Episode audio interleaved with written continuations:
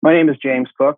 I have not seen my children since they were taken seven years ago this month, which is July. And they were taken in July 2014 from Minnesota, United States, and they were taken to Japan.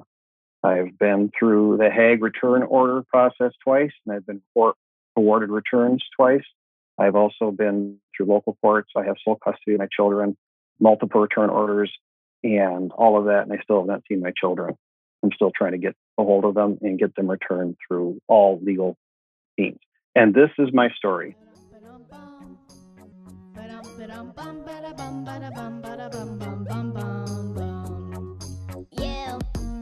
You can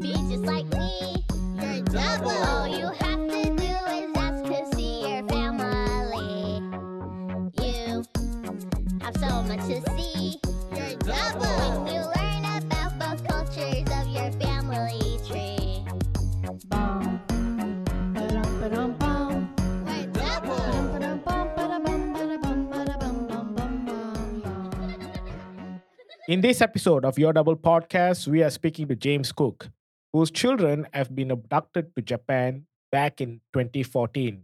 If you just Google Japan child abduction, you will see his name appear in the Google results because he have gotten two return orders from Japanese Hague courts and five return orders from the US courts. Yet, he failed to reunite with them. We will get deeper into what exactly happened and why Japan is the black hole of abduction in this episode. Now, before we get to the episode, I would like to inform all our listeners that Glenn Wood, someone we have had in this podcast before, is retrying his paternity harassment or Patahara case in the Tokyo High Court this September. Recently, I had another chance to talk to him about the harassment that he had gone through while he was at uh, Mitsubishi Morgan Stanley. And here's a quick soundbite from that particular conversation. Well, I, as I mentioned, I've been in Japan for a long time, and I I love Japan. And I was a manager in the company at Mitsubishi UFJ Morgan Stanley Securities, and I took my management responsibilities very seriously, and I still take them very seriously.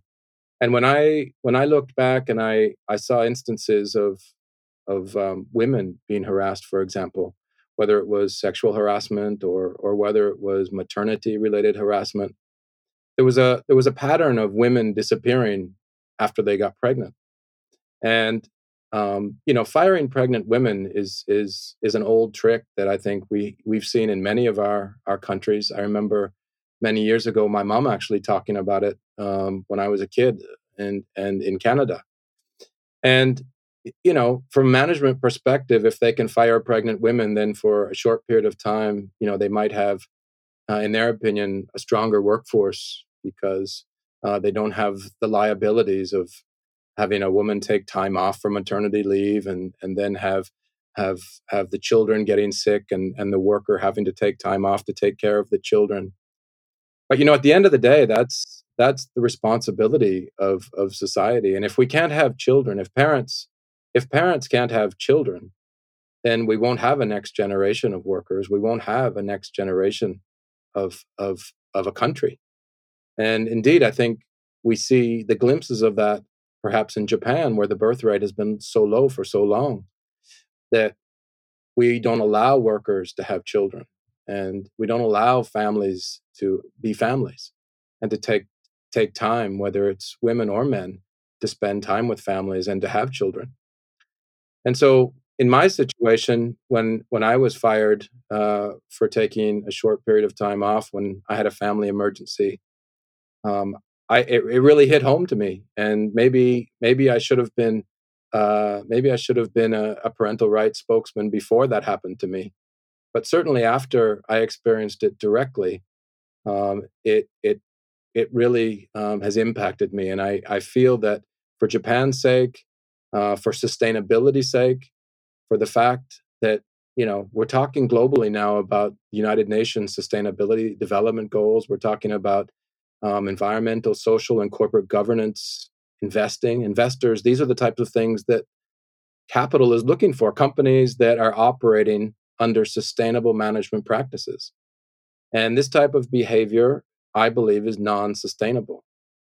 It's fine, perhaps you want to protect the environment, but don't you think you should protect your employees first? And so, from my perspective as a manager, I feel, I, I felt, and I still feel that I really need to stand up for this issue. And that I believe that, that parents have a right to have children, that young people, Japanese young people, any young people in the world, have a right to have a career and a family. And, and, and that you don't have to choose one or the other. And if you force somebody to choose one or the other, at the end of the day, you're going to damage society. You're going to damage your country. You're going to damage your people. And that's non sustainable behavior. And so I feel very strongly that children have a right, an, inalienable, an inalienable right to spend time with their parents. And young people have a right to have children and continue their career. Not just men, not just women, not just LBGTQ, everybody everybody has a right to have children and continue their career. That's why I'm standing up. So that was Glenn Wood explaining the kind harassment that he went through at Mitsubishi Morgan Stanley. If you would like to support him, you can go to findmyparent.org slash Glenwood for more details on his case. It will be awesome if you're in Japan and you can attend his court case. It is happening on the September 10th from 2 p.m. at courtroom number 822, Tokyo High Court. Now, without further ado, let's get into the episode with James Cook. Well, I'm James Cook, and I live in the uh, Twin Cities area of Minneapolis, Minnesota. And I have um, four children, two sets of twins that were abducted to the from the United States to Japan in July of 2014. In fact, this month celebrates, or if you want to use that word, the seven year anniversary of the last time that I had my children with me uh, my wife, now ex-wife, is from Japan, and she took our four children on a vacation, and I'm using air quotes so you can't see it, on a vacation with my permission, and um, she never brought them back. So that that start that's what started it. Our relationship had started to break down um, prior to that. So I have been through a lot and I've seen a lot of people and told my stories, a lot of different venues before the United States Congress three times, multiple newspapers around the world. I've been to Japan, been to a lot of places and told my story. And one and some of the things that I get back from people, and if you're in the if you're someone listening to this podcast or interested in this topic, and you find yourself in this unfortunate situation, I will tell you of some of some of the truly vile and awful things people say and think. And that is, well, you should have known better. You shouldn't have let your kids go. It's your fault. What did you do? All of these things come at you when you are a parent in this situation. I don't like to use the word victim. I like to use the word targeted because as you will discover, or if you're someone interested in the topic, you will come to learn that many of these abductions are premeditated and they're not spontaneous. There's a great deal of planning that goes into into them, and there are a great deal of outside parties that assist in these abductions to have them happen and then to perpetuate them. You know, I will um, cover those and name names as we go on. That's the background. Thank you for the quick summary of what happened with you and your kids. James, now let's unpack it a bit. You mentioned that these abductions are premeditated and planned with the help of many individuals involved in it. Can you explain what you meant by that, especially when it comes to the abduction of your kids? Well, it, it and I, what I say, uh, part of my comments are in a larger general sense of folks that find themselves in this situation, parents left behind, LBPs, left behind parents is the acronym um, and some are specific to my case. Uh, my in my specific case, I believe that my wife was afraid we were going to get divorced, and she did not want to be a divorced mother, and she even said that to that effect. Um, and I believe she fled with the children because she didn't want to be a divorced mother living in the United States. Um, all by herself and abandoned, which I would never do to her. And that was not anything, you know, that wasn't anything in the cards or plans or anything like that. It was, you know, that was I'm not that kind of guy. As she said, there are different ways over the years, but nonetheless, she took off. Um, in this larger, pulling out a little bit further from it, in her group of friends in the twins, this section of the Twin Cities, not all the Twin Cities, but just this section, small area clustered of suburbs. There probably were any point in time six to eight um, mothers, Japanese mothers who were married to Western guys or other foreigners that lived in this area. We have a lot of uh, good industry here, medical device, um, technology, and so that that brought together a, a diverse community of of married couples and families. Of about eight of the Japanese moms, call them that, Japanese moms in this group that she sometimes hung out with, four of them were involved in some kind of abduction with their children over a very short period of time.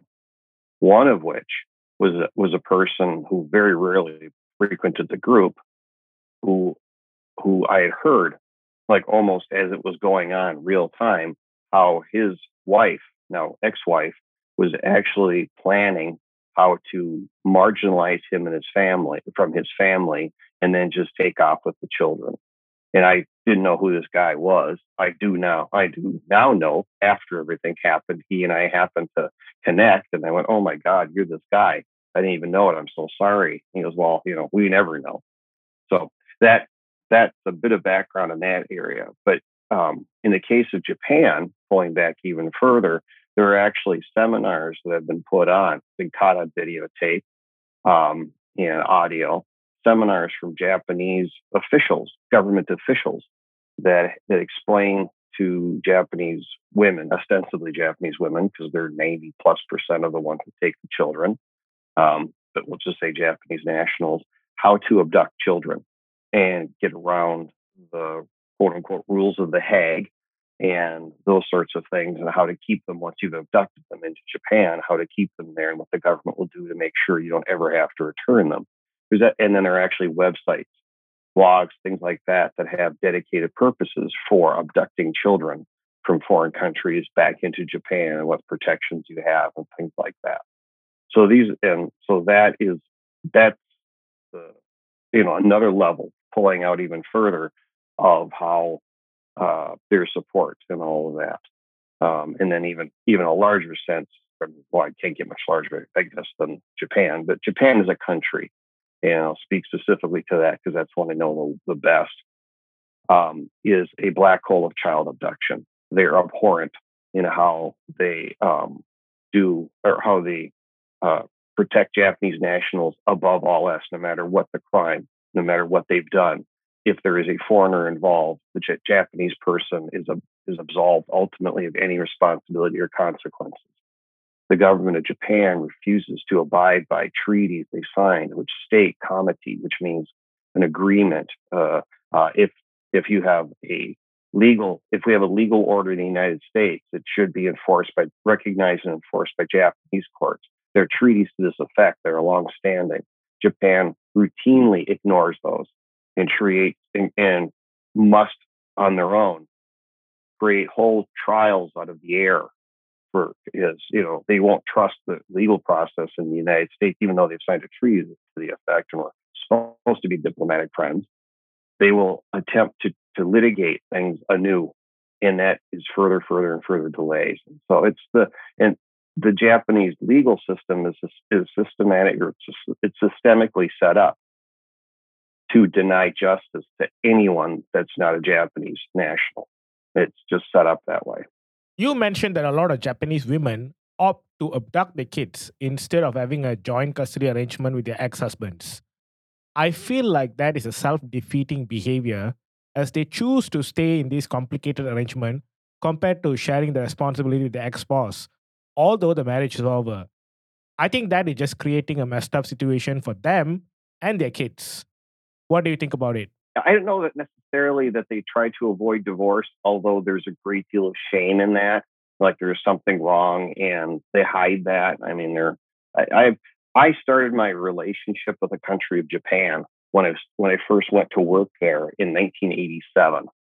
And so I've had an ongoing relationship. I've lived there, I've lived there and worked there twice.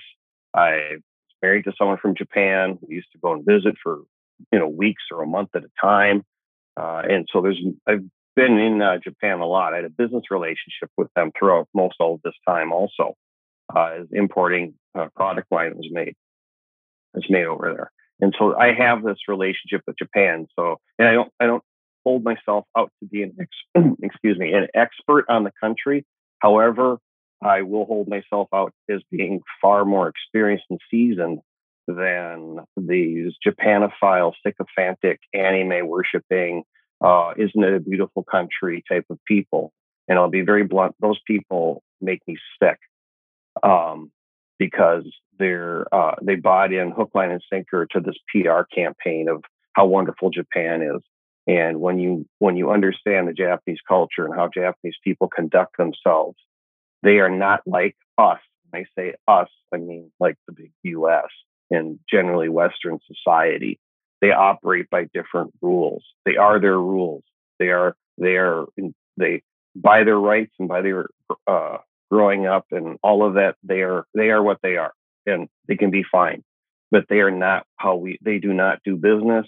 They do not, they're not human, they don't look at humanity or human rights the way we do. They don't do a lot of things like we do.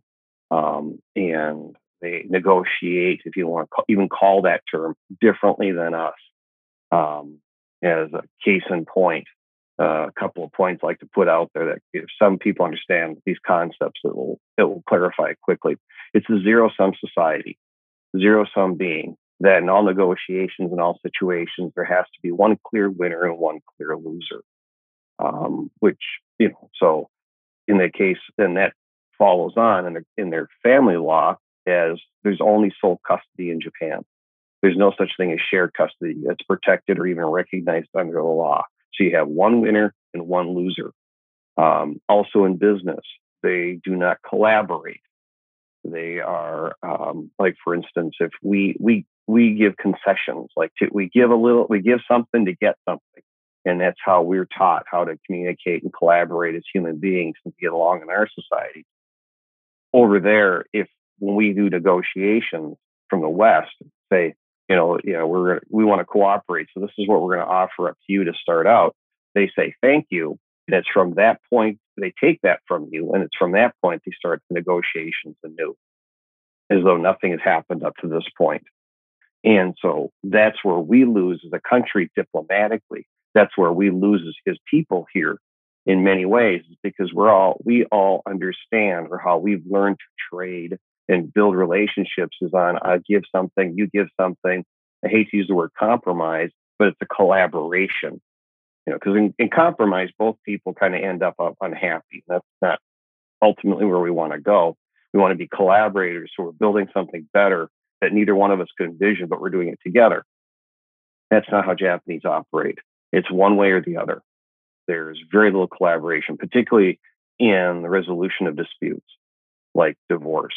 And so, um, and I'm going to digress a little bit, but another case in point is overwhelmingly, and to be very conservative, I'll say 90%. It's actually closer to 95% of the parents or parent in Japan that will, whoever takes the child first gets to keep them. And so the, the, in that again is that zero sum game. Uh, and so whoever take abducts the child first, even domestically, not just talking internationally, just domestically, gets to keep the child. And they call it the continuity principle, which is a nice euphemism but the, for a very lazy judiciary uh, over there. But they, uh, if a child is taken, uh, the the courts or the the mindset and the legal system is well, the child's been through enough already. They've already been abducted once. You know, if we were to relocate them back with the parent they were stolen from, that would be way too disruptive for them. So it's better off for the child just to stay with the person who took them first. Which anybody that's educated, enlightened, has any concept of human psychology or human development knows how fucked up that is. Just absolutely fucked up that is. Um, but it's the late, it's the lazy, it's lazy judiciary, and I'll be very vulgar here. They're very chicken shit people because they hate confrontation, and they'll give up quickly. on a lot of things. And so they do a lot of things to avoid confrontation. And the folks in Japan, Japanese people that understand this, um, have like particularly, I'm going to keep kind of digressing here off on tangents, but um, the legal system is run uh, in terms of lawyers by attorneys that are hysterical, screaming maniacs or angry shouters. Um, and and apparently the the crazier and the more you know, a really bad word here, batshit crazy you, you are for your client, um, apparently the more valid your client's position is. And that's just no way to run the railroad. It's no way to have a legal system because we're and, and and undermining all of this also is if you look at Japanese law, children in the law are are written about in the law in the same way as a pet or a plant or a painting. It's a piece of property to award.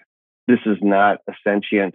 This is not a human being. This is not any anyone we, who's who actually has their own sort of autonomous or sovereign rights.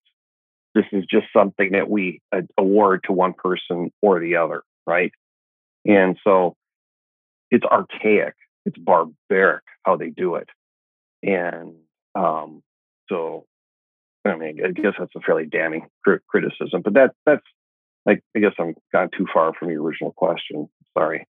No worries on that, mate. You mentioned that Japan is a country that only believes in zero sum games. Or, in other words, they don't believe in the concept of give and take, or how people normally say it you know, you win some and lose some. Japan is one of the biggest economies in the world. We also know that they have the best tech and best businesses when it comes to uh, how they are doing compared to every other country in the world. But what is causing them to behave this way still, especially when it comes to parental rights, children rights, and so on? Well, I I have a minor in Japanese, which required in from university, and which required me to learn a fair amount of East Asian studies, right?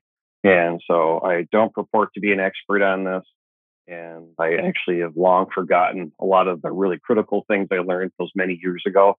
But I will give you uh, my thoughts that are uh, influenced by what I've learned and what I've experienced.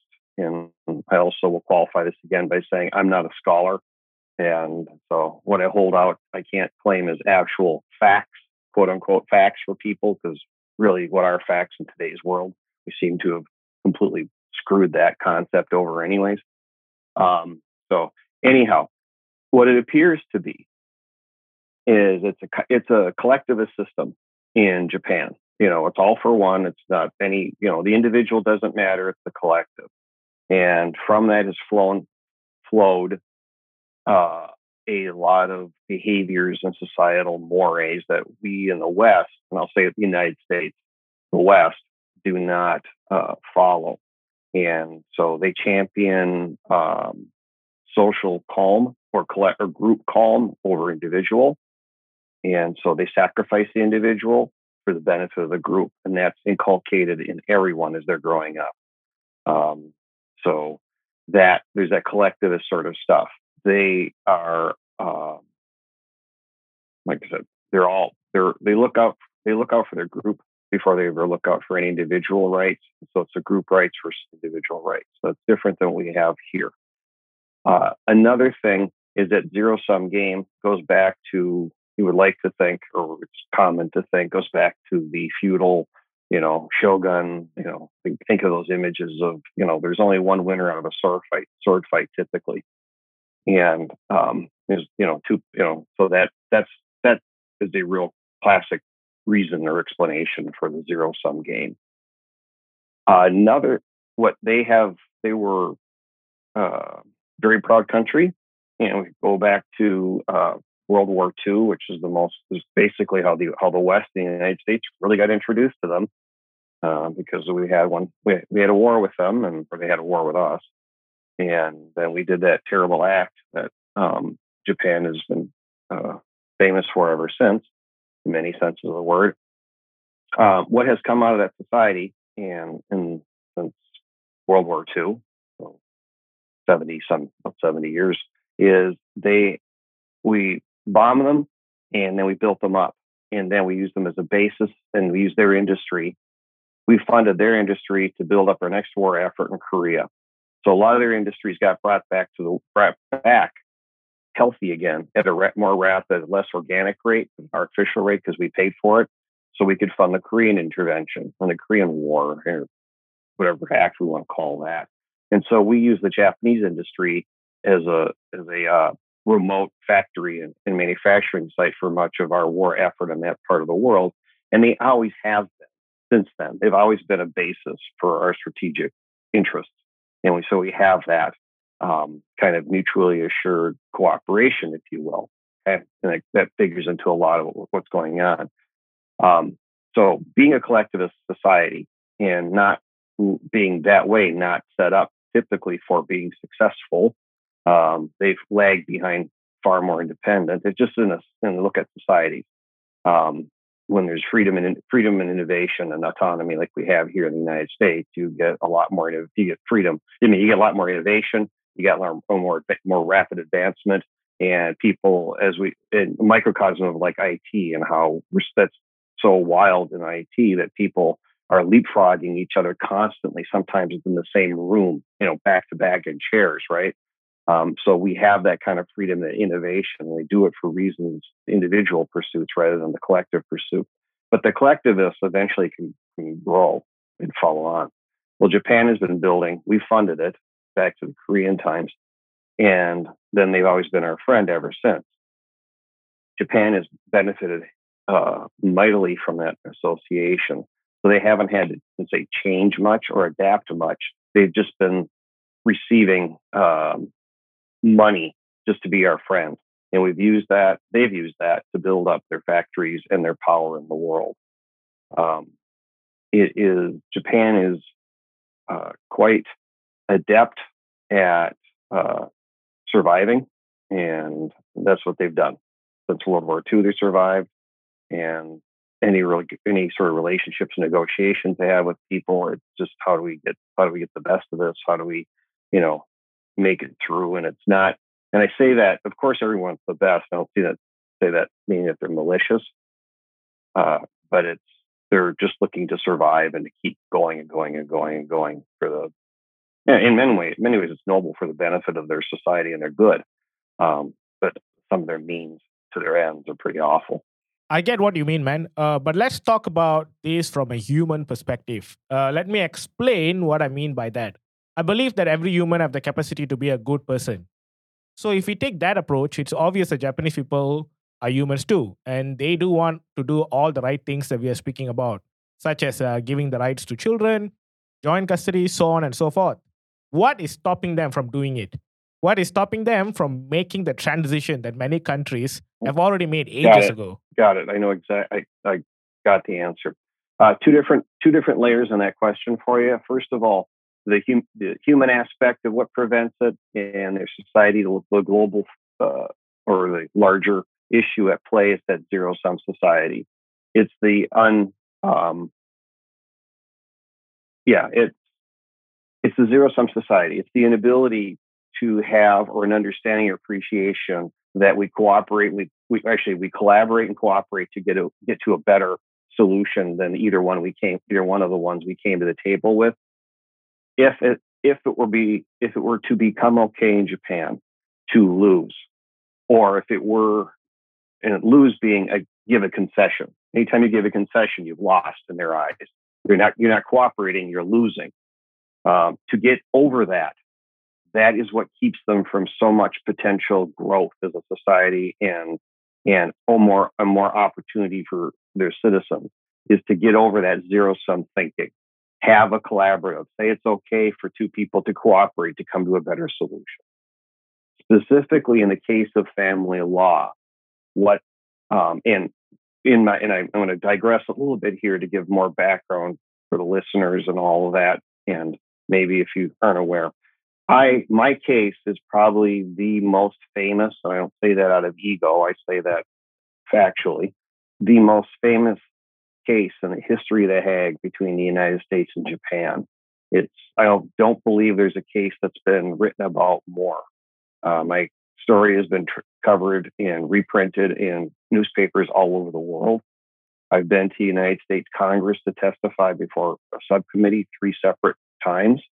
Uh, I have been in the Japan Times multiple times. AFP, the French news service, has taken my story and put it across the world. I've been in the Washington Times, I've been in USA Today. All of this, and this isn't to say rah rah great for me, or I wonderful, um, or oh woe is me. This is just to give you background that I have a lot of experience in this. And um, when my case, I won the return of my children to the United States in the in court, Hague courts in Japan twice, and was unable to enforce them, the return of my children, because the Japanese laws are set up such to make sure you can't enforce the return. And even if you could enforce them, the Japanese law doesn't allow you to actually do enforcement, enforce enforcement. So, as the funny turn of phrase is, Japan can't enforce its own enforcement laws. And it's written, it's purposely written that way. So they set it up to fail to begin with. Um, and that one microcosm of that agreement is how Japan are sneaky little bastards. Um, they're just evil, they're just shitty dealers. They're fucking crooks. Um, pardon my language, but that was awful, awful, awful, awful deal. Um, and uh, so, anyhow, but in the mechanisms inside Japan, um, one, oh, I got the trajectory of my case. So I won the return, did the appeal. Um, during this time, I have, as many parents, if you're in this situation, know it takes a lot of financial resources. There's not no shortage of, of legal people who are, who are, willing to take lots of your money. In this case, I, I didn't have those kinds of people, but I did have other kind of debts. I ended up having to, I lost my house. I lost everything in my life in the pursuit of this. Um, I had to have a job that was one I could tim- simply almost a temporary job because I could throw it away because I had to leave to go to Japan at a drop of a hat whenever there's a case, and I'd have to be there for a while. So I couldn't have any meaningful, gainful employment while I was going through this process, trying to win the return of my children. And then once I won the return of my children, to actually enforce the court orders to bring them back, all of that took time. Eventually, um, during that, my financial situation uh, became apparent to my now ex-wife, her attorney, and they claimed they didn't have any means of supporting my children or, or for them a place for them to stay, which is total bullshit. I always had money. I always had a place for them to stay. It's just they no longer had the house that they lived in, that you know, our over half a million dollar house. That I no longer had that, but I always had a place for them to live, and I always had income. Uh, but they made that up and they speculated that I didn't have money. I never supplied any financial any financial statements in my court uh, my court documents to state that I didn't did or did not have any money. However, the Japanese uh, uh, what should I call it the higher court, which should be the appellate court, and kind of how we look at it here, because it's between the district court and Supreme Courts. Um, looked at it and they they they speculated because they didn't supply any financials, they probably didn't have any money. And based on their speculation, they concluded I didn't have any money. And they used that as a rationale that my kids would be coming back to an untenable or a grave situ- a grave risk, which is language in the Hague. Grave risk in the rest of the world, in the rest of the world's courts, uh, is is supposed to be narrowly, very narrowly interpreted as grave risk. There have been children who have been returned to Israel, uh, which is actively being bombed, because the grave risk wasn't specifically to them, but a general society grave risk. Okay. That's how narrowly you interpret grave risk. The fact that the children would no longer be going to private school is not a grave risk to their to their life. Okay. It's a it's a slight different, slightly different lifestyle, but it's not a risk to themselves. But the Japanese attorney courts over there said, well, that's a grave risk. And they revoked the return orders of my children. And then I took that to the Japanese Supreme Court, and it took the Supreme Court seven, you know, seven months or more. Shit, when we talking February, uh, ten months to come to a decision. And they ultimately decided that yeah, the High Court in Japan, the Osaka High Court, yeah, they were right. Yeah, he probably doesn't have any money, and so all that. So I I filed an or I filed uh, an impeachment. I, I put forth an impeachment to the Japanese Diet to impeach all five of the Japanese Supreme members or judges of the Japanese Supreme Court. Okay. So all of that's background on my case. You can understand that. And so I've gone to very, very far lengths with this. Um, also, the next bit, I bring that up because in my uh, petition for impeachment, I laid out this sort of trifecta uh, laid bare in this document, 50 some page document plus there's ev- there's evidence and addendums to it and all that um, about this sort of cabal in how the Japanese court system is uh, corrupt. You have judges who are some of some of which have actually never gone to law school. You have something called ShelterNet, and that ShelterNet is a network of DV shelters set up around the country that are publicly funded to help women, and those are corrupt as hell. And then you have the uh, Lawyers Association, family law in particular, overwhelmingly, or should say, the an overwhelming number of the Japanese family law attorneys all belong to the Japanese Communist Party. In fact, the Japanese Communist Party has on their publications stating that they basically have, or they're, you know, all their all the attorneys, family law attorneys in Japan are in their pocket. So you have a political party that is part of the government that is, you know, basically joined at the hip with the family law terms. Okay. Then also you have the shelter net, And so as if anybody is any at all has any familiarity with government funded um, facilities run by a private industry, you can know that they're rife for corruption. So let's say you have, uh, and we'll say, we'll assume this is legitimate. Okay, these are not false claims, but false claims are everywhere. This is a legitimate DV, situ- DV situation, domestic violence.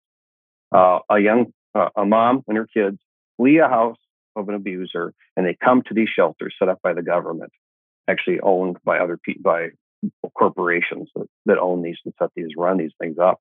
And they, let's say, they'll they'll come there and they'll get food and clothing, and they get like a monthly stipend of about a thousand dollars a month to live on as they live in that shelter, trying to figure out what they're going to do with their life. The government may pay that shelter operator, let's say $2,500 a month to house that person. You see, there's a little bit of a disparity there, right? Well, these are these shelters that are run there are usually at an arm's length transaction or loosely uh, tied to, or some or not so loosely tied to uh, politicians that set these up. And so there's massive amount documented kickbacks and conflicts of interest in all of this. You know, so you're warding largesse. It's, you know, it's um, it would it would totally fail the emoluments clause uh, that we have here in, the, in the, our Constitution, and that's in just you know un, just corruption, right? Then also the um, the politicians are are also being paid off by this group, as are the judges and they're all tied in together. And so, um, now let's step out of the other, the other narrative of the DV, and there are multiple, multiple false DV claims. If a mom walks into a court and says, my, my husband abused me, I'm a victim of DV, basically, she has won the case. It's over. It's all done because the judiciary, in their somewhat in their misogynistic old old traditional way of trying to protect these frail women um, don't see it any other way. Oh, we must protect women. All the while, the ir- irony in a larger sense is Japan victimizes young women and sexualizes them from a very young age. So it's creepy how they do this. Um, but nonetheless, so they, they try to protect the women, or so they say. And that ends up becoming a, um, a problem for, I mean, for for the false claims. But also, if we drill down even deeper into the legal aspects of it, coming from the point of view of the United States, um, we have there's only two forms of an attorney that cannot collect a percentage, and that's a patent attorney and a divorce attorney. All they can ever do is charge you for your time. Okay, they don't get contingencies, they don't get a percentage of, of whatever, right? Japanese attorneys are you pay them for their time, they get a percentage of whatever you win, and they'll get a residual percentage of all maintenance payments or alimony or child support you get. So this is just rife with just money flying everywhere and it's horribly, horribly corrupt. So divorces don't even have the possibility of cooperation or collaboration because the incentive for the attorney to get rich off of it is so great. And so there is no disincentive to prolonging a divorce. There's only an incentive to prolonging the divorce process and then fighting and fighting and fighting to total destruction, which we might think is bad in the US with just paying by the hour. But eventually one of the parties gets in, right? Over there, it's even, they're not only do they get you during the argument, they're getting you after you get get your money. Yeah, it's just it's it's what we call bloodthirsty. So those are those are some of the larger cultural reasons why we can't they don't come around, and then the systemic ones of why it just it's it's very difficult to break through and to change from the sole custody to joint custody uh, to any sort of major change because the corruption is so deep and the money is so thick um, that we're gonna it's it's a very difficult uphill battle. Thank you for that awesome answer, James. When you say that you are the person who have been mentioned with the Hague Convention the most, I know that you're not even bragging. It is the truth. I think the Hague Convention was created with the good intentions to help people like you, but with bad enforcement. So, do you think we need a reformation when it comes to uh, the Hague? Uh, in the larger sense, I'm not an expert in, in anything in the Hague. Okay, I just have experience in it, and I've learned some things along the way. Uh, I can't speak to the Hague in other countries other than what I hear from other left behind parents who, you know, I, I, I unfortunately know because I mean I know it's fortunate to know them. It's unfortunate how we know each other uh, because of this. Uh, in the specific case of the Hague with really horrible countries, Brazil, France, and Japan usually top the list of the ones that are, are the most egregious violators of the Hague. Uh, and France, I can't explain why because I don't have any firsthand information on that. Brazil, I can understand because Brazil is rife with corruption, and and from my our point of view, I guess in the states, is we would kind of expect Brazil maybe not to cooperate. Um, and just like Middle Eastern countries, when people have their children abducted in the Middle East um, and they can't get their kids back, we kind of collectively, I mean, we're all sad. We empathize, but we're like, yeah, it's the Middle East. You know, they're, you know, they throw rocks at each other, right? So we don't anticipate a sophisticated court system. Um, but when it comes to the specific of Japan, they're they're our ally. They're supposed to be our friend. They they they by all they present themselves as an advanced country. And so all of our expectations of their behavior indicate to us that they're going to cooperate. The fact of the matter is they do not. And um, so that is shocking, surprising. Our State Department has the powers under the Goldman Act or IPICA, whichever way you want to talk about it. To they have very, very, very strong tools. And the the sad, unfortunate reality is that this international child abduction problem that Japan does, this black hole, the United States State Department or the government of the United States through the State Department could fix this very quickly by basically using the far escalating up the list to the, the stronger tools and tell by and signaling to Japan, cut this shit out. You're done. Return kids. Stop fucking taking kids, right? But they won't. What they keep doing is sending lower level letters like, gosh darn it, you better stop doing this. Boy, we're pretty upset. And you know, Japan they'll go, Oh yeah, that's too bad. And they just fucking wipe their ass with it, that last letter, right? They must have rooms wallpapered with all these demarches. We could do things like, okay, we're taking this serious. Um, speaking as though I were the State Department, um, we're take we're taking this serious now in United States as the United States saying to Japan, um, until you start returning children and guaranteeing access, we are going to now rescind and no longer issue student visas for Japanese nationals. We are going to severely curtail visitor visas from Japan to the United States. Japanese love the United States. They love to come here. Uh, and I don't say that because just like, oh, wow, America's great. I mean, we are in ways. We've shown that over the years. Uh, but it's, they do. It's the fact. They love coming. They love coming to the United States and then leaving. You know, Disneyland, Hawaii, um, all those places. They just love to come and visit. Okay. So this is a significant loss for their country if they were to come here. It's not tourist loss. It's not a big deal for us, you know, large scheme of things, right? Um, so we could start rescinding that and curtailing that heavily. That would that would be a fairly diff, that would be a fairly tough uh, consequence for Japan. They would have to deal with. Another thing that I proposed, which I don't believe is actually legal, but I'll throw it out there as a concept. And I did this in one of my testimonies, is that since Japan has proven themselves to be well, let me I got to back up even further in the in the narrative of how it is. Speaking of Japanese as a monolith, and I know yeah, there's exceptions to these. Everything I say is generalizations. There's always exceptions. That's the inherent part of a generalization. Okay, but the larger part of it holds true. Um, Japanese will not do anything unless they have no choice or they are forced. If you give them, if if they have an option of inaction and nothing happens to them, they always choose inaction. In the United States, has always given them that option of inaction with no consequence. And so, and they work, and J- Japanese work really well because from a young age, they're always told what to do, and their lives are not their lives; they're the lives of what someone else laid out for them you know, kids growing up, kids grow up be, to be something not necessarily they want, but what their parents want or society wants them to do, or someone says you should do this, so they do it uh, in a larger sense, right? That's why they people refer to this, the populace as a bunch of robots because uh, it's they're not living their lives; they're living they're they're living their lives heavily influenced by the opinions and the thoughts and the goading and the cajoling of others.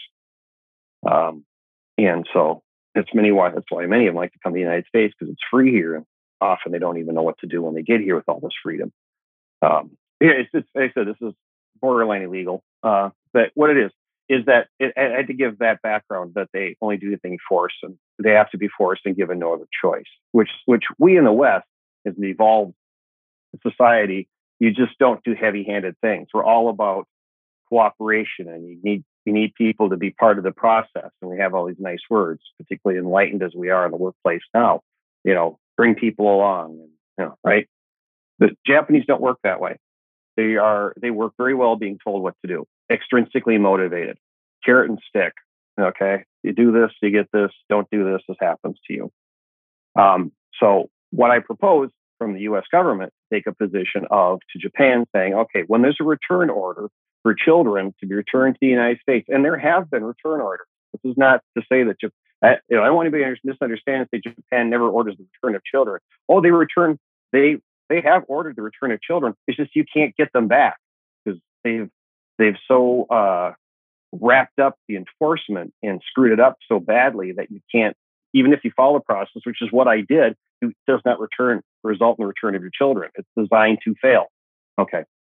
Um, but if the United States State Department says there's a return order for a children for a child, the parent has 30 days from the from the issue of that order to return the child to the United States, independent of any sort of appeal filed. You have 30 days to return that child back to their parent because they've been away from the parent long enough. 30 days pass, then the United States says after 30 days, if that child's not returned, it now becomes a responsibility of the Japanese government they have 30 more days to return that child to the parent to the United States. So we have 60 days. In the event, at the 61st day, the United States reserves the right to use all available forces and law enforcement, i.e., military, in the area to enforce the return, independent and in total disregard for social mores and any local laws. Basically, we're going to go and treat these children like kidnapped U.S. people held hostage and we're going to extricate them from whoever they are. And we're going to use all available means to hunt down, and I mean, using very strong language here, but we're going to, uh, to locate the abductors and to remove the children by any means available to us and return them back to a U.S. citizen, the U.S. parent.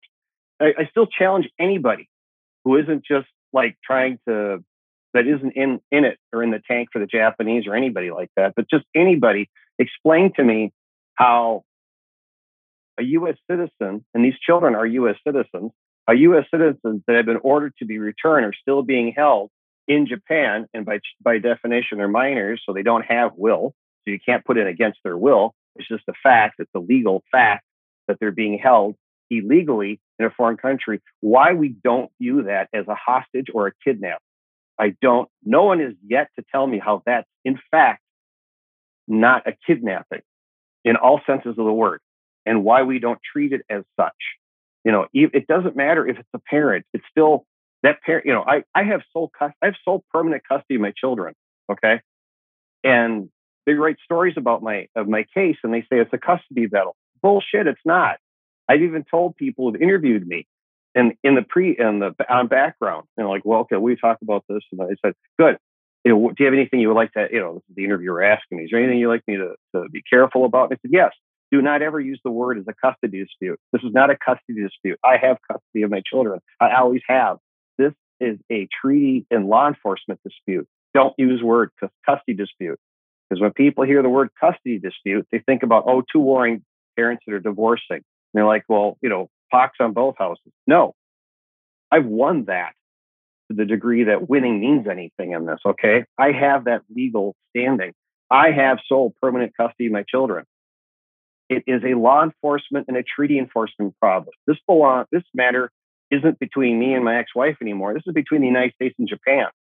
And I would really like to see the United States State Department step up and and take it as such instead of saying, well, this is between two people. No, it isn't. Fuck you guys. All right. This is between the two countries. I didn't sign the goddamn Hague personally. My wife didn't sign the Hague. You people did. You two parties did.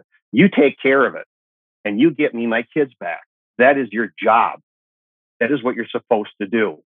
You know, instead of sending me forms and saying, oh, God, we really feel bad. No, bullshit. You feel bad. You know? Anyways a little emotional, but it's just, and that's what, and that sentiment is what a lot of parents in my situation feel. They really believe the State Department's there to help them, and the State Department is only there to send you to. Honestly, at the end of the day, all they do is give you forms, walk you through the process, and keep score if it worked. That's it. They don't do anything else. We had a chance years ago, the previous, previous, previous in administration, with the previous, previous, previous, previous, I think, Secretary of State, who was very unsuccessful in a much larger attainment. And there are whispers of how that particular individual literally sold our children away. Are being in, with respect to Japan, sold the future prosecution or the pursuit of getting these children back in exchange for things that I don't think we'd all be very happy about if they came public. I totally understand what you're saying, James. Everyone knows that US as the biggest military power, and in many cases, they have been bullying countries to do what they want. However, when it comes to Japan, they have been somewhat laxed about it. Can we conclude that this is because US is more interested in the money that they can make by being buddy buddy with Japan compared to saving the kids, like US kids from Japan?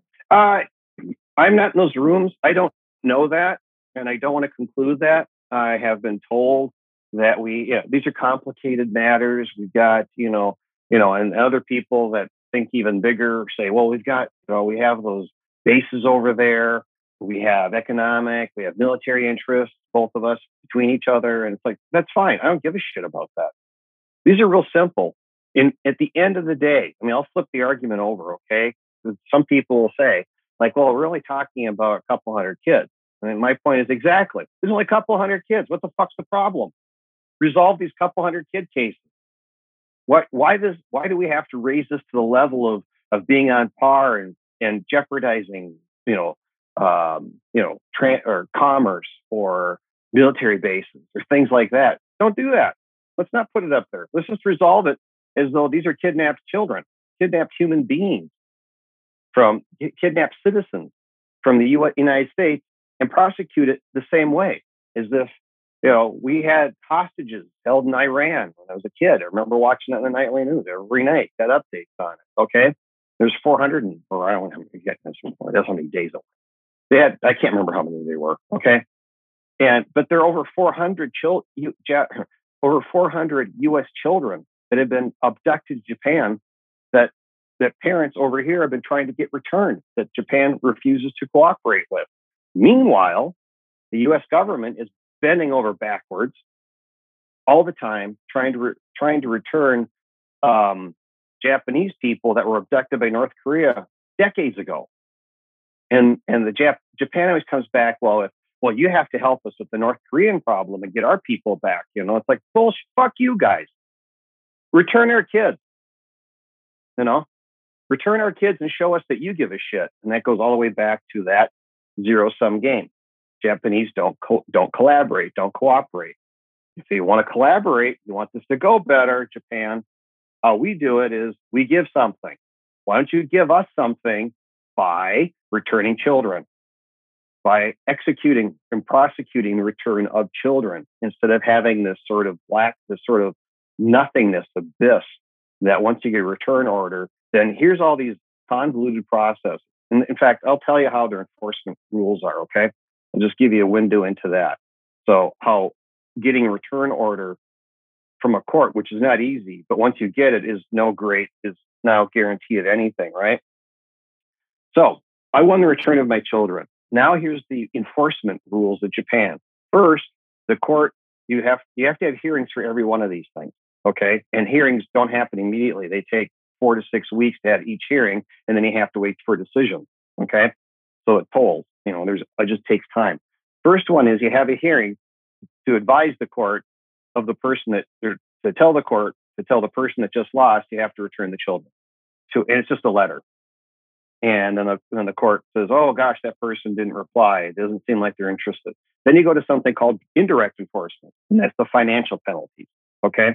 Then you have a hearing on that, and then they lose, and then they get to appeal, and that takes more time. And indirect enforcement is basically money that they're going to um, uh, assign people. And in my case, my wife doesn't have a job. She's got very wealthy parents, and she just gets to live there for free and can get can always and consistent, consistently plead poverty because she's a kept woman over there. Um, and they remain indefinitely, you know, quote unquote poor, right? Have no assets because her her assets are her parents' assets, her family's assets. And so she so she has all those fees going going against her. And then then you get something called direct enforcement. Now, direct enforcement is best in practice is best summarized or conceptualized as ambush. You have to make sure everybody's in the house, the parent, the the the taking parent and the children. You get to walk up to the door, knock at the door, and get to ask to come in if they don't invite you in. The law allows them to break down the door if they know the children are on the other side. Well, okay, so you don't break down, that you walk in.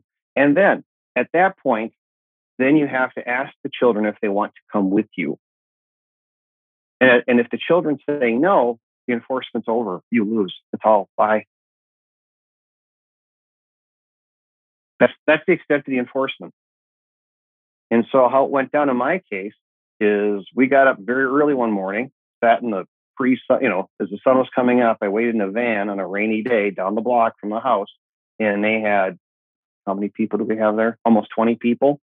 It was literally like a SWAT ambush of this house. And as soon as the police went and knocked down the door, all chaos broke loose in the house. Parent and my ex-wife is really good at screaming and being hysterical, but her mom is a, is, a, is fantastic at it. So the whole house is an upheaval. Oh my God, like that stuff. So the kids are freaked out beyond all belief, right?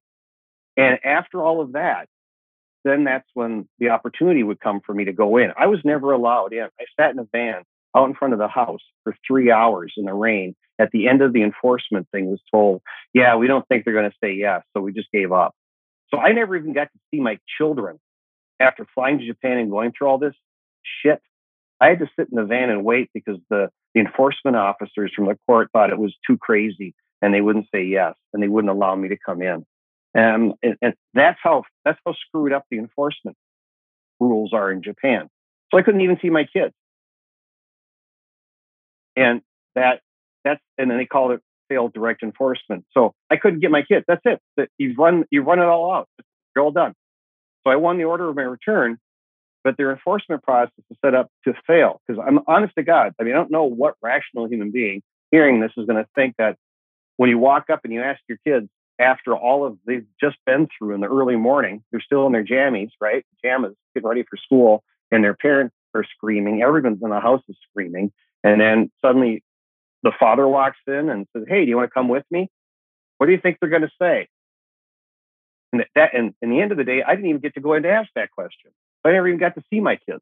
Yeah, James, I don't think we talked about this, but can you give a little bit more context to the listeners? How old were your children when all this happened? 13 year olds, and uh, I have two sets of twins, so 13 year old boys, and then a is that right, and an eight year old boy and girl, somewhere around there. Yeah, so they are relatively young. So if a group of people dressed up as the police come at them and say that, hey, you want to follow your dad, of course they're going to say no because you're scared. You, you think, yeah. I mean, that that seems intuitively obvious, but see, that was written that there the the laws or implement, implementation, the rules of implementation, or whatever the term is for, it, were written that way with the mind that that they would fail. I have a fairly good, fairly good uh, advice or information that they are written purposely to fail, because who? Because again, what rational person will look at this and think that that has any shot at success, other than these Japanese people that live in fantasy, like,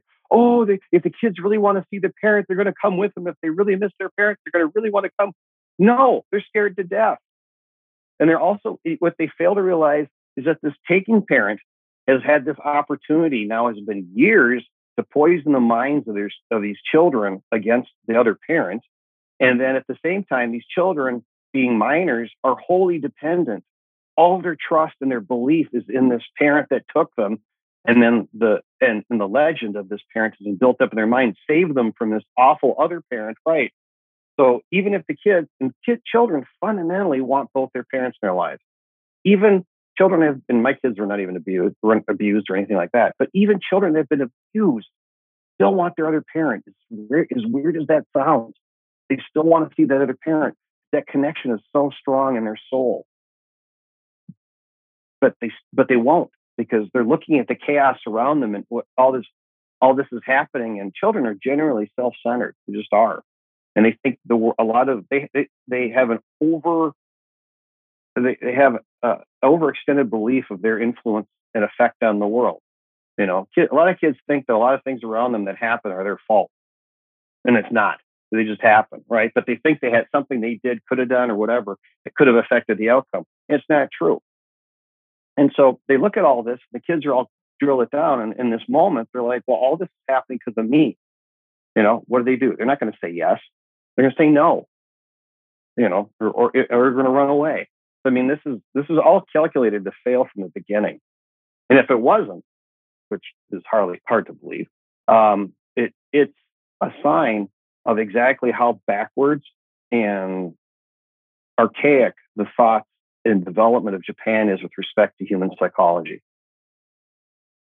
and child psychology, which is non-existent. You know, I mean, I've and and, and sound egotistical, but I'm pretty damn sure it's factual. I've met with the child psychologists over there that were part of my case. I probably know more about this subject matter than they do, just by talking to them and asking them questions. Because I would I would say, "What about this?" And they gave me these.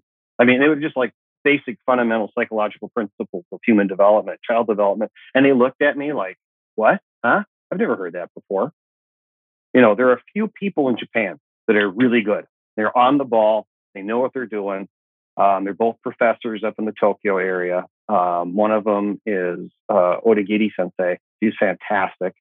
Uh, has and her and she's got a great heart, and she's all about getting children together. She's, I believe, she's an advocate of joint custody, or at least both parents in the children's lives.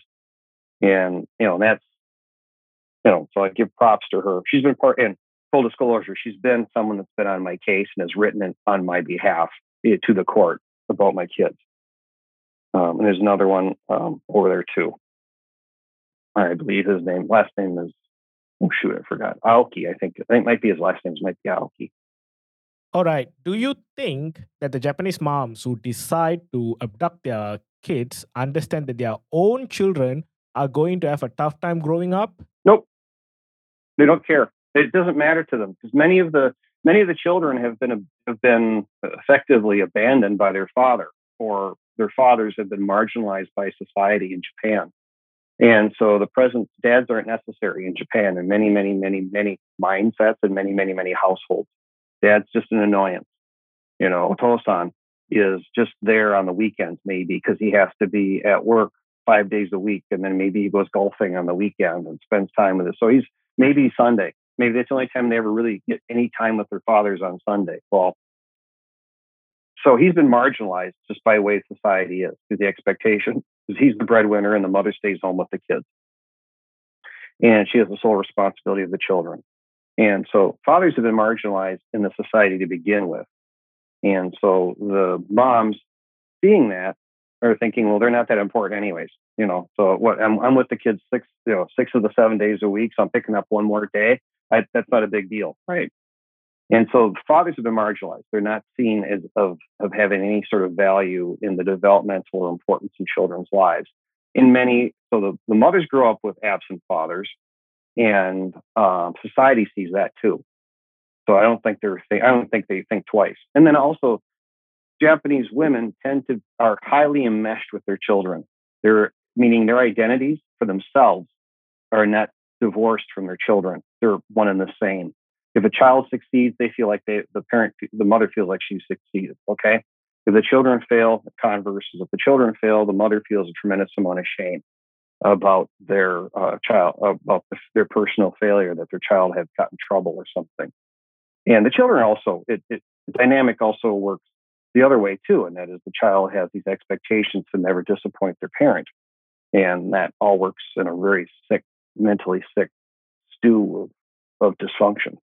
That's why you create all these horrible, horrible, you know, situations. But no, the short answer is that I don't think they even give a shit, um, or even think twice about what these children are missing because I don't think they're. I don't think they think enough of their of the father or their husband to uh, even think he's worth anything in their lives, and they can handle it themselves. Yeah, this brings me to my next question. Have your kids ever tried to reach out to you, especially since you are talking about this everywhere about what happened with you and all that. And at the same time, just Googling your name brings all this up. Well, it, in my particular, I have, you know, each case is different. I have specific details in my case that um, don't bode well for me. Um, my kids, one of one of my oldest sons, uh, took the role of the other parent because um, and, and and personal personal spokesperson for the group. And so he was the one. And over the time, the little communication I've had with him has been him advocating uh, for his mom his mom's case. And, and, recently, oh gosh, back in October, he finally finally emailed me for help with financial aid documents so he and his twin brother could apply to go to college in the United States. That's the only time I'd heard from him for years. Okay. And he wanted my help. And so I helped him because I want my, my, my sons have worked very hard. They're brilliant human beings, and I don't want to stand in the way of their personal success, right? And plus, like, I want them give me an opportunity to demonstrate that I, I, I love them, and this is what I would do for them. And in during that process, and he would not communicate with me anything beyond the school. There's no like, hey, how's life going? Chit chat. It was just fill out this for me, send this in by this date. I need it done. Thank you. And um, that was it. And then he communicated to me at, near the end of that. He says, even though you've helped me, I have no interest in talking to you ever. And so I thought, wow. Um, so yes, they've been heavily brainwashed. But another part of my case, and my, and then he is he has been the spokesperson, and I'm sure he's been providing enough brainwashing for um, my youngest children who don't know me very well because they left when they were six and they kind of remember remember me. And I'm sure anything positive that's ever happened or they, positive memories have been, has been pushed and crushed out of them by everybody around them because they've always lived with my in-laws, my ex-in-laws. So, um, so my ex-wife and my kids all live in my in-laws' house in Japan, uh, very tight quarters, um, and so they've been they've been bathed in this sort of stuff. But on top of that, my father, my father, biological, my dad, my father, has been paying my ex-wife money to have access to my children. And I was, and knowing him, it's exclusive access, meaning I will pay you this money so I can have access to the children and that my son cannot. And she, and in our history of our relationship when we lived here, because we have, we lived, you know, I know her before she left, we'd been together for 24 years and had four children together. Okay. So I, we had this history he never liked her and she never really liked him. And that was some, it was, it was difficult. It was difficult to be in the middle of that. You know, I'm not saying poor me. I'm just saying it's a fact. It was a difficult situation. And then he and I worked together for about 20 years. And then he decided unilaterally that he suddenly didn't want me in the company. And he, he was, he, instead of being a nice dude about it, he was a complete asshole. and tried to get and created a hostile work environment. It's called constructive discharge in legal terms, but basically try to create an environment that I would quit from.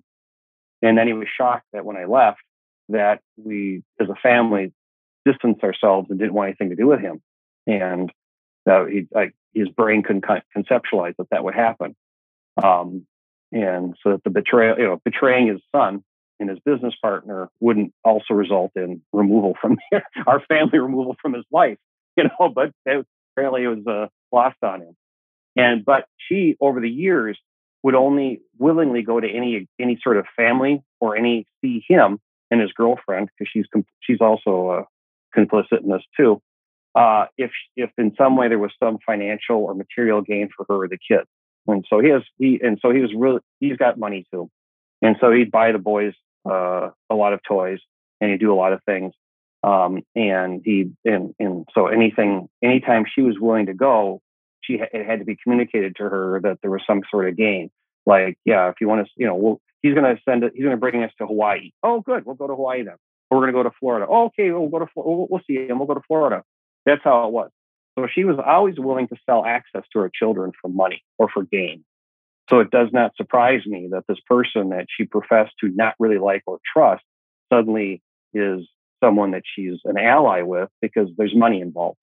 And he has not really developed good personal relationships with anybody because he doesn't trust human other human beings. Um, but he does trust you. He does trust you if he can pay you. And so, um, to the degree that he has a financial hook in you, he knows he has. And so, they actually have worked out a very nice relationship because it does. They don't have to trust each other. They just, the check just has to clear, and that's what it's been doing. So, in my case, my kids, and then um, I was while I was working with my father, he was getting divorced. He and my mother were getting divorced, and I was subjected to the the vile crap he would spew about my mother to me at work and what he would say about other members of my family. And so I don't I, I don't need a great deal of imagination. I just need a good memory to know what was being said about me to my children.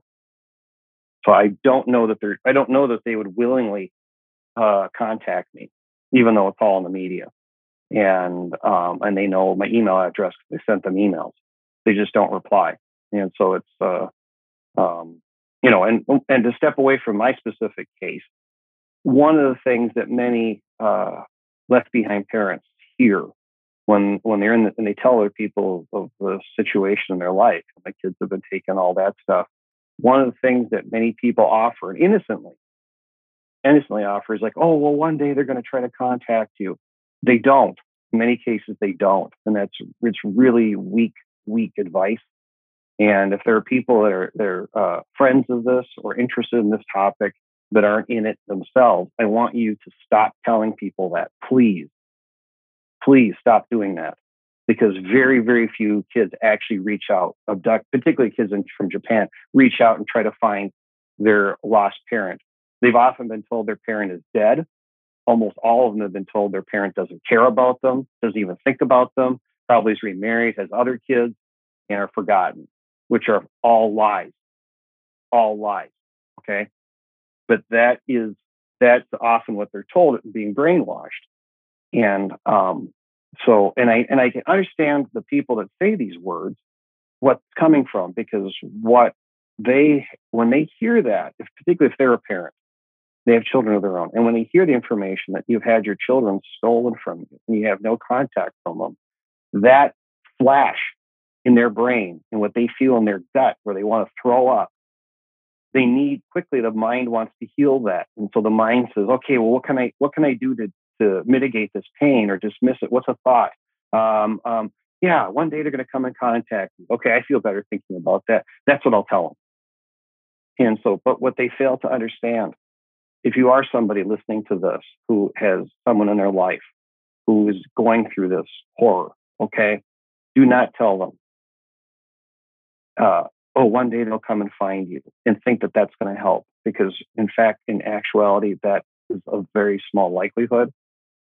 Sit with them and sit in their pain.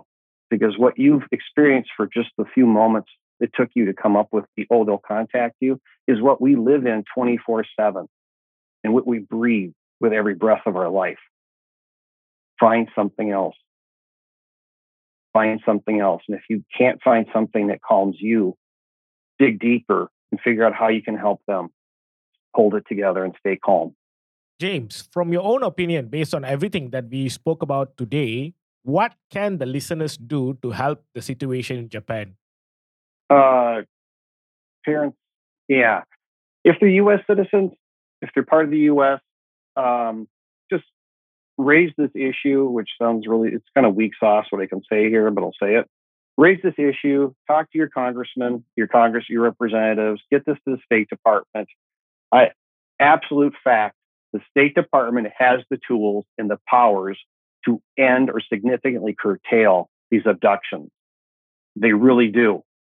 And they will say that they don't. They're full of shit. That's bullshit. They do. They have very, very strong tools. In the, con- in the concrete case of Japan, they can end this like today, stop this today, and they won't.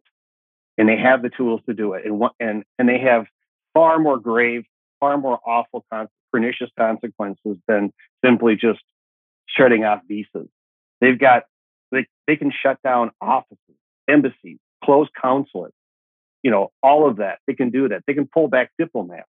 I mean, what if what if the United States State Department decided to get real about this and either not just threatened, but actually just said, you know something, we're closing the Tokyo embassy. You know, until you can until you can respect the, the human beings, our children, our U.S. children, your country, we are publicly, like in international stage, we're closing our embassy and calling our people back until you can agree to abide by the treaties that you've signed. The concrete example of child redu- child returns. That is one of the higher level consequences. But if they did that, that would be such a massive international point of shame and calling Japan on the carpet. It would have to precipitate some kind of change. But because we, as, a, as the State Department or as a country, are unwilling to even throw that out there or even do it, Japan's like, yeah, you know, they threaten us all the time, but it's like a barking dog. We'll just close the door, close the window, and then we don't hear it as bad, right? No, you gotta let the dog off the leash and go do it. And I had really, honestly, had held out a lot of hope. And I'm gonna get political here. I'd held out a lot of hope under the uh, Trump administration that this would happen, this would change. I have, um, and also another, I'll get political too. If you are someone that cares about this and you step in the voting booth and you are indifferent about who you're going to vote for for your congressman, vote Republican. And I say that because I was invited to testify, and all my similar left behind parents were invited to testify every year when the Republicans controlled the House, because there's there is Chairman Chris Smith from New Jersey who's taken this issue on as a personal issue, and he holds hearings and every year we talk about, every year there's hearings about this, sometimes a couple times a year. And he pushes us. He's a champion. He's a saint. He's a great human being for doing this. But when the Democrats control the House, they want to do investigations and they shut this down and never talk about this issue. Like our kids don't matter. Okay. So if you're indifferent who you're voting for and you're like, well, I just need a reason, vote for Republican congressmen so that we can get back to control of the House. So you can put Chairman Smith ahead of the committee so we can have hearings about this and bring this thing to light because under the Democrats, this thing is swept under the rug. Um, and also, generally, I don't know of any Democrat senator who's ever sponsored or brought a child back. I know that Mitch McConnell has been involved probably in more returns of children from foreign countries than any other senator. And I'm open to anybody correcting me on this fact and sending me information because I'd love to be wrong on it. But everything I've ever read and I know about Mitch McConnell and a few other Republican senators are the ones that bring kids back. Uh, Rubio is one. Um, others have brought kids back, have been have been instrumental in being part of rallying the forces or the powers in our U.S. government to bring children back. Okay, that's what you can do as a voter, and if you're in those constituencies. But the other thing too is just to put pressure on um, the State Department and your government and our government to bring the kids back and to bring this issue to light whenever you can. If you really care, or you even know if you if if you're not a parent, but you're a friend of a parent, a relative of a parent that's in this situation, be relentless on this and keep pushing because I will tell you there there are U.S. laws or you, we under the Goldman Act the U.S. State Department, I keep coming back to this, has the power to affect change on this, and they can do it very quickly. They just don't. And our current State Department, we're really, really struggling because they're appeasers. They just like under Obama and now, they're going to go around and apologize for the strength that the United States has and the power we, we have and the regard that we have and make us seem like we're bad. This is the wrong kind of message. We need to go with strength. We need to say, yes, we are America. We earned our, we earned our standing in the world. And we're going to use some of it. And we're going to use it in this case to bring back children because we are, in a large part, champions and forces for good. And this is good. This protects human rights. This respects human rights. If we don't fight for our children, our children's inalienable sovereign rights to exist beyond those of the rights of the parents, okay? If we don't fight for that, we're not, we're not respecting human rights, basic human rights. If we look the other way, if we say to Japan, you know, yeah, you just run your government however you want. Oh, those are your laws. Yeah, if you want to crap upon our citizens' rights, if you want to crap upon our children, we're going to turn the other cheek. We're just going to look the other way because, well, that no, these are our citizens. This is how we show that we care about our citizens and our children and how we universally respect human rights. Not just when you're in the United States, anywhere in the world, our citizens are, we have to stand up for them. And these kids, these are some of our most vulnerable, impressionable citizens. By no, literally, by no, not of their own will or choice, they're there and they're held captive and they're under the power and they're wholly dependent on someone that took them that does not, in many, many cases, legally, if not ethically and morally, has no standing to hold them. That was uh, powerful, James. Now, what advice that you have for people who are going through similar situation as yours? As somebody who have done everything, what advice that uh, you have for them? You know, it's difficult for me to give good advice, ones that be effective, particularly in the case of Japan, because I've tried virtually everything. I haven't gotten a hunger strike, so you know, and Vincent did that one. Um, other people have done other things. The the things that I and, and I hate to say this, but I'll say it. I'm trying to help people, and it doesn't help the cause, but it will help individuals. I've heard many cases, many situations of parents, you know, almost exclusively, in fact, actually exclusively fathers, who have been able to buy their way back into their children's lives and literally pay off the abductors and pay them pay them large sums of money just to have them be open to the possibility of seeing their kids and then paying monthly support money like large sums of money on an ongoing basis to make to stay in the children's lives so basically you're paying ransom at the end of the day parent, parents of means and parents that have the financial wherewithal can pay ransom in many cases to have access in their ch- to be in their children's lives. As soon as the money goes, so does the access. That's my advice. Other than that, you're you're it, it, at this point in this stage point in time, the State Department's not doing anything. I think the State Department is going to need a um, uh, some outside action to occur that might bring them to the table or bring them bring up bring to light their inaction and the tools that they have that have been failing to use they become may need to be called uh, and held accountable for. That may help the state department if, and we can do that through citizens and through other actions. Uh, but in a personal sense uh, I hate I hate using some of these cliched statements everybody uses, but don't give up hope. Use tools like the Find My Parent uh, tool, connect with other left behind parents for support. Um, there are a lot, we've lost a lot of people to suicide, a lot of men um, to suicide, because again, predominantly in the case of abduction uh, with children, like to Japan, it's almost overwhelmingly women that take them. So it's fathers that are left behind. Some have lost their life, taken their own lives because they can't handle the pain. It's hard to get out of bed. I can tell you that um, there are days that it's uh, um, opening my eyes and seeing them still alive have been I've been greeted with oh my god still um, and so I have good days I've had good days and bad days for the last seven years um, but there isn't a day that goes by I don't think about my kids and I don't think I'm unusual in that. And there isn't a day that goes by that that just some point in my thought process, like, well, what if I tried this? You know, um, and maybe maybe if others have the same thought process, they're like, well, I'm to try that. You know, I'll try that. But we do run out of energy after a while. This this process in this in the specific case of Japan is designed to wear us out and give up, have us give up. That's how they set it up. It's just it's a war of attrition. They just want you to eventually lose your energy or ultimately lose your life because that's easy for them then, particularly the Japanese. Oh, someone killed themselves. Oh, it's so sad. Oh, this is a terrible case. Well, anyways, well, it looks like it's resolved now. I mean, that's literally how it goes down over there. Um, they're lazy and they just want, they don't want conflict. They want people to work it out. And the ones that are willing to work it out are the ones that um, ultimately prevail.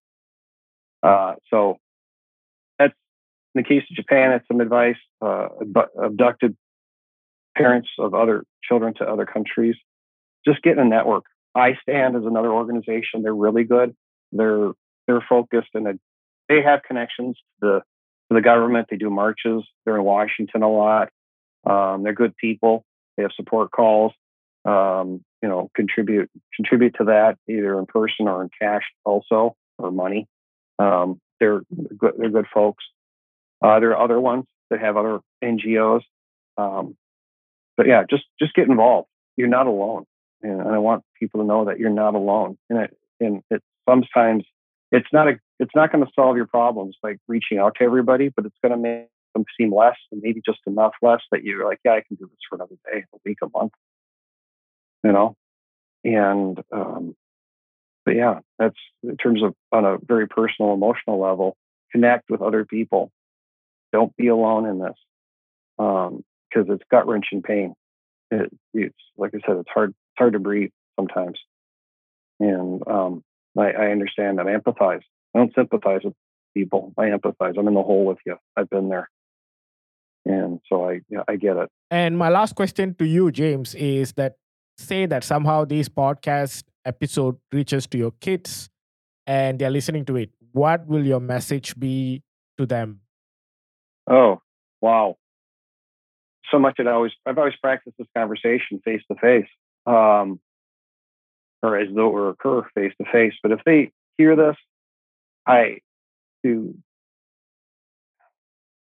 Well, first of all, there's much you've been told that's a lie, and the only way you're ever going to learn that it was a lie is by actually talking to me, and I can tell you what's a lie and what's not a lie and I can also tell you what's truth, you know, because and I also know that I, I know very very very well the people who have been telling you information, and I in one particular individual I know how he lies.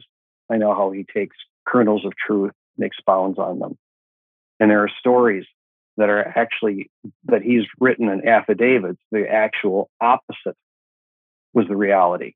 180 degrees from what was written was the reality of it.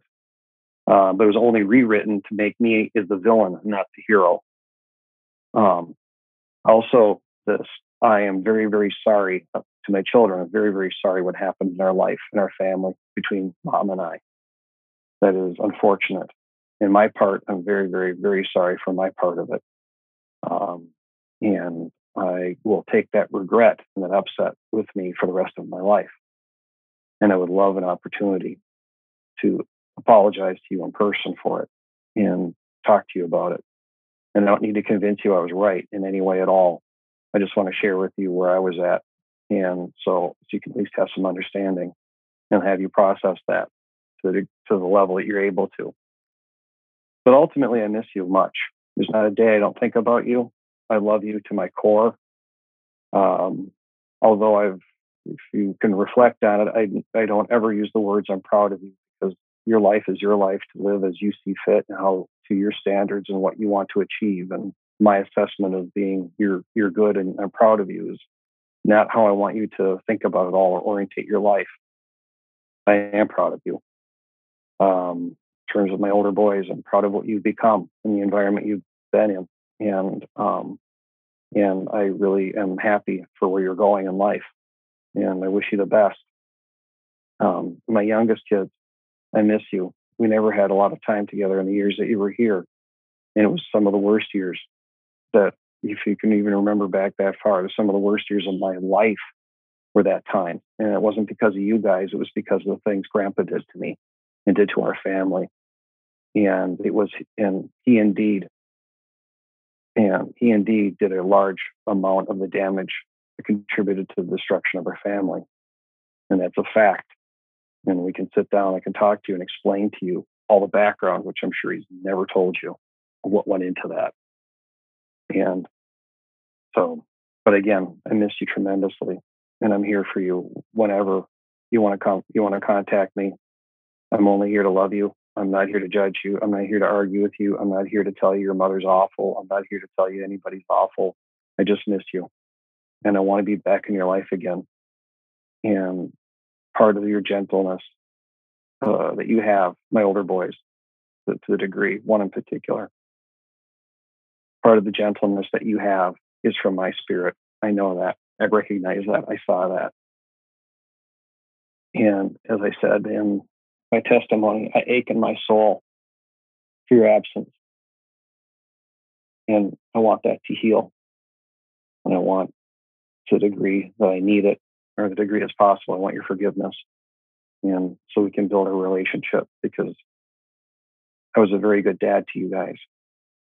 I mean, I have been a good husband to mom at times, but I was a very good dad to you. And I, you've missed a lot. We've missed a lot. And someone that can be there for you for the remainder of your life, or however long you, you want to con- be in contact with me. I can add to it. That's my statement. Thank you, James, for that passionate episode with us. And I'm sure our listeners enjoyed and got inspired by the things that we spoke about. Now, I would like to remind everyone that our goal here is to share knowledge with you guys and show that you're not alone in this. With that said, if you need specific legal advice, please get your own independent advice from a qualified legal practitioner. If you're a minor or if you happen to have difficulty in understanding certain parts of this episode, please approach a responsible adult or someone knowledgeable and ask them for clarifications. We have done our best to make sure that it doesn't offend anyone. And if you have further questions or comments regarding Find My Parent or this interview or this podcast, you can email me at sk at findmyparent.org. If you're someone who got separated from your own parent and would like to find your parent again, please go to www.findmyparent.org and fill out your details. With the help of our smart algorithms and matching technology, we hope to help you find your alienated parent again. If you're part of an NGO or even a private company passionate about this topic, please reach out through the contact us page in findmyparent.org and we hope to work together with you. All right, folks, that's it for this week. Speak to you next week. Take care. Till then.